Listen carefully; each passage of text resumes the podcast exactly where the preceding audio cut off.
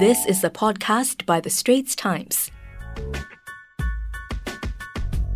It's Money FM 89.3 and welcome to our regular sports show Game of Two Halves, live every Monday, where I host the sports podcasters from The Straits Times.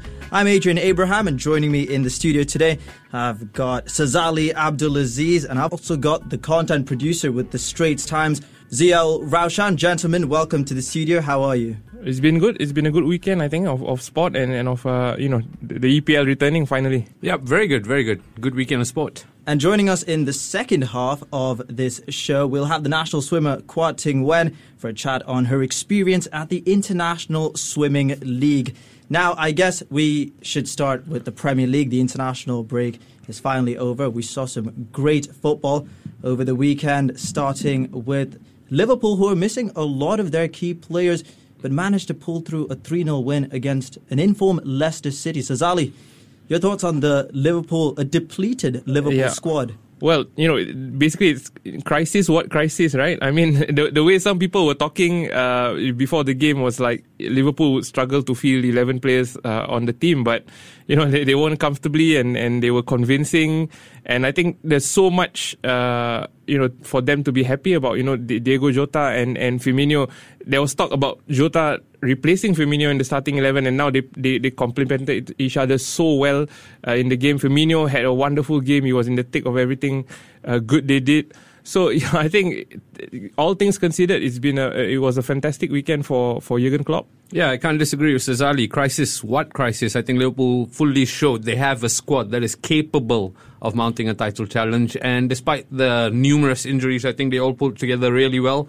James Milner, as always, Mr. Reliable, came in, did a job. And I'm not surprised that they won. I'm surprised by the comfortable margin that they won. 3-0 against up-and-coming Leicester City side. That'll give them great confidence going into the busy period. And what about Tottenham? 2-0 winners over Manchester City. Son Heung-min, a player which many people got rid of their fantasy Premier League squads, me included. I didn't.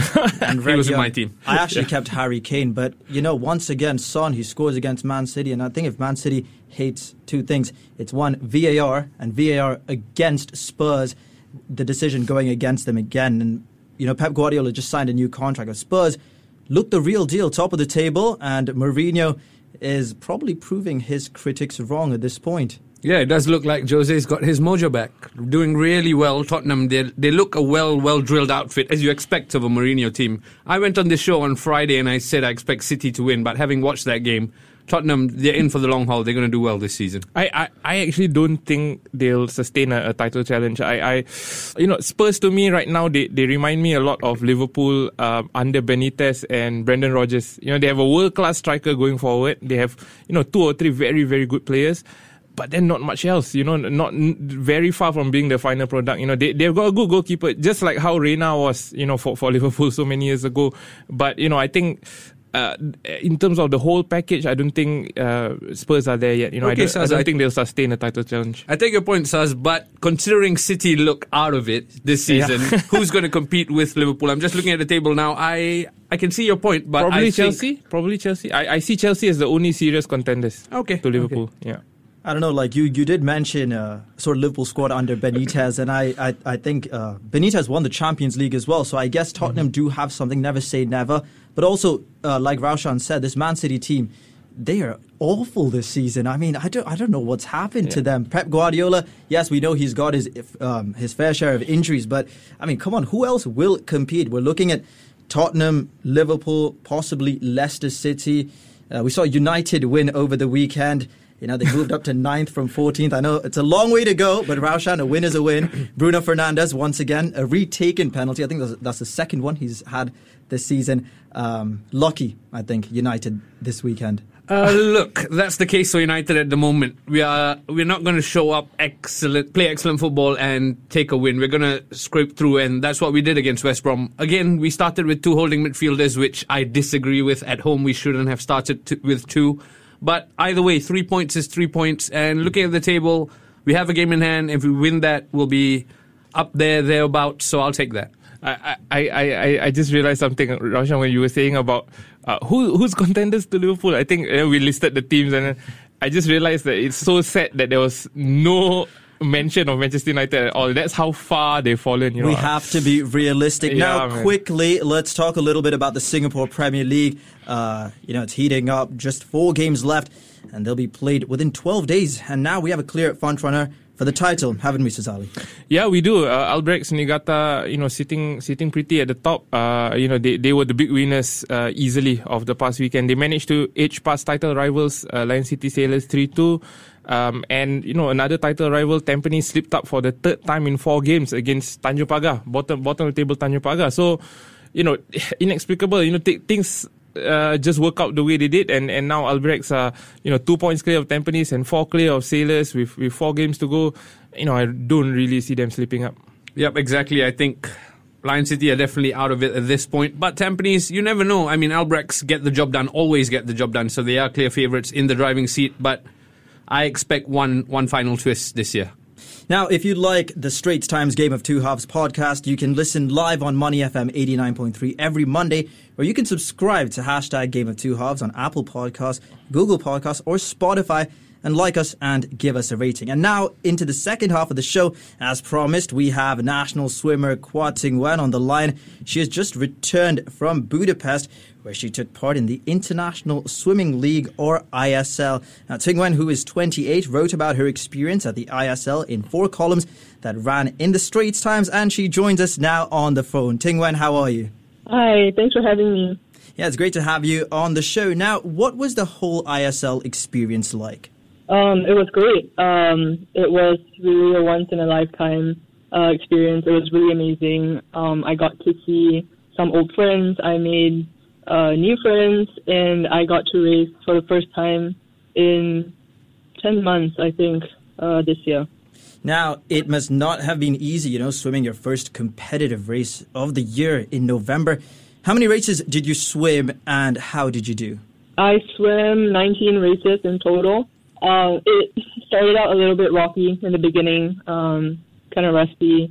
It had been a while since I had raced, so I think the body remembers, but it takes a while, and so it started out a little bit rough, but I think as each match went along, I got better and I gained confidence, and I just started having more fun. Ting Wen, was there one highlight moment from your time in Budapest, be it in the pool or outside of it? There's not one specific highlight. I think there were some moments in the pool. I think one of them was when I was on the mixed freestyle relay, the 4x100 mixed freestyle, where you have the 2 men going first and then the 2 female swimmers going third and fourth, and I was the last leg of the relay. And I remember we were really close with another team, I think it was the London team, and it was going to be a fight for first, and getting on the block, I remember just being like a whole mix of emotions, nervous, excited, really stressed out, just because it, it had been a long time since I had raced, that I had been on a relay, and, I tend to put a lot more pressure on myself on relays just because I know that there are 3 other people behind the block relying on me. So I think, and it also has been a long time since I felt like that whole mash of emotions. So I think, on the block, for me, time stood still. Like, I was really stressed out, but also just really embraced, I think, that moment of team spirit, and I just went with it, and I had a lot of fun, and we ended up winning that relay, so that was good. Oh, that's fantastic. Outside the pool, yeah. And outside the pool, it's really just, I think, being in a very high-level competitive environment and just really soaking it all in. Mm-hmm. And you wrote in your final column for ST that, the ISL opened your eyes to the possibility of swimming professionally. How viable is this option for you going forward? It's not going to be easy, I think, especially in Singapore where we're a smaller sporting nation, and it's still a very new idea, it's a very new concept for athletes to go past the stage of being a student athlete and explore professional sports. But I think, there is a beginning for everything. That's the first time for everything, and it's exciting to be a part of that pioneer group and hopefully take the first step towards that and allow younger athletes to realize that it is possible if you want that. And I just learned when I was in Hungary that if there's something I really want, I will find a way, I think, to make it work, and it won't be easy, but I don't think anything that's ever been worth doing has been easy. Well said. Now, you hit quite a few milestones in Budapest, setting 3 national records, hitting some personal bests and claiming a silver medal in the 50-meter fly. How did this journey, in Budapest help you in the goal to qualify for Tokyo 2021? I think it just gave me a lot of confidence in myself. It allowed me... It renewed, I think, the passion for swimming, for the sport. I think it opened my eyes to swimming on a different level, just being surrounded by all these really great athletes and just watching and learning and being able to soak all of that in. And I think it just gave me a lot of confidence. It was a short course meet, so the pool is 25. It's set up 25 instead of 50 meters. So it forced me to work on little things like my turns, my underwaters, and I think just all the skills and the technique that I practiced in that 5 or 6 weeks when I was there, I think being able to bring that back here and practice that moving forward to Tokyo, it's just giving me a lot of confidence in terms of technique and skill work. National swimmer Quah Ting Wen joining us on the Game of Two Halves podcast. Thank you so much for your time, and I wish you the best for your future endeavors. Thank you. Bye. Now, Sazali, just finally, we can sort of wrap up just everything else that's been happening, not just in the world of football, but tennis. Daniel Medvedev, did he manage to catch that match against Dominic Thiem? It was his first big title. And I know I'm throwing you a little bit, under the bus here, but yeah, I feel that I didn't catch the match at all. but it's a historic win. Nadal and Djokovic, they play them in the semi-finals. Dominic Thiem against Djokovic and Daniel Medvedev against. Are you suggesting this was a change of guard? Possibly. This was, I don't know. This it possibly be. I mean, Dominic Thiem, we saw in the U.S. Open how he did beat Alexander Zverev in 5 sets. And everyone talks about these 3, Roger, Nadal, and Djokovic. And we're slowly seeing Dominic Thiem, Daniel Medvedev, and possibly Zverev. But, I don't want to talk about Kyrgios because I feel that he reminds me of a Balotelli. Wasted potential. Yeah. A bit reckless and a bit out there.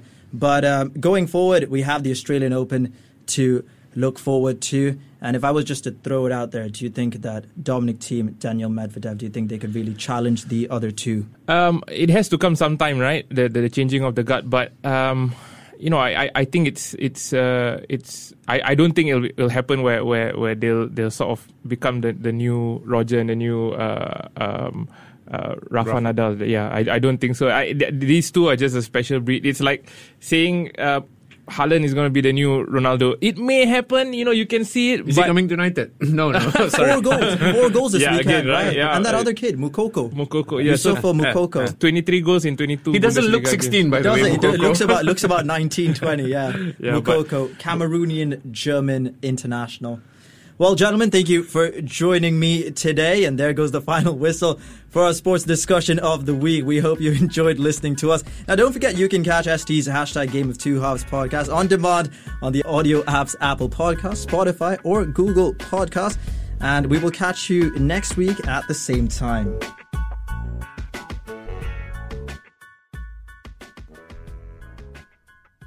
That was an SPH podcast by The Straits Times.